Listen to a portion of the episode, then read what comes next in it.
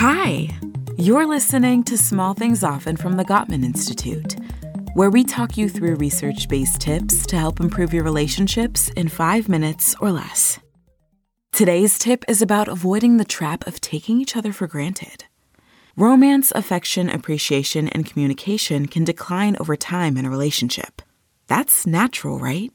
It's not because couples start to dislike each other, but because they become too comfortable together. Sound familiar? You and your partner need a strategy to stay happy.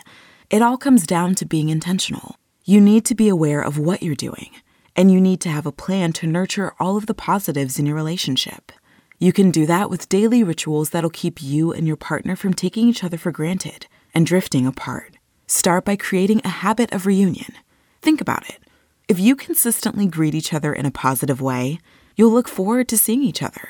If you're inconsistent about how you greet each other, you can lose that sense of excitement.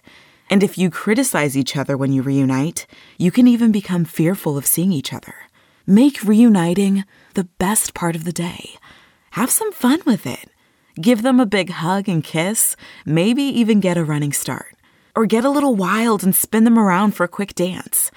Whatever your style, make sure that you and your partner are always excited to see each other.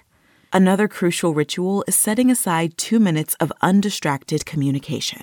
It can be more important than spending a whole unfocused week together. But this means completely undistracted, as in, you shouldn't even be eating. This is one on one time. No phones, no one else. Just two solid minutes of both of you talking and listening. You could even do this during or after your reunion. Dance for two minutes in your kitchen, or take a seat at the table and talk about your day.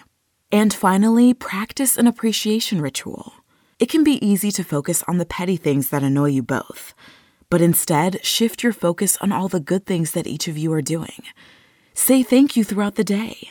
Thanks for making coffee for sending that sweet text when you knew I was having a rough day, for starting the laundry, for doing what I forgot to do. It can literally be anything, big or small. All that matters is you're showing that you appreciate your partner.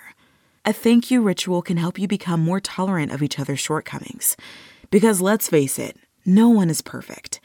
So here's today's small thing incorporate at least one of these daily rituals into your relationship. Create a habit of reunion. Set aside two minutes of undistracted communication, or practice an appreciation ritual. Tune in to the next episode of Small Things Often for another quick tip from the Gottman Institute, helping you maintain and strengthen all of your relationships.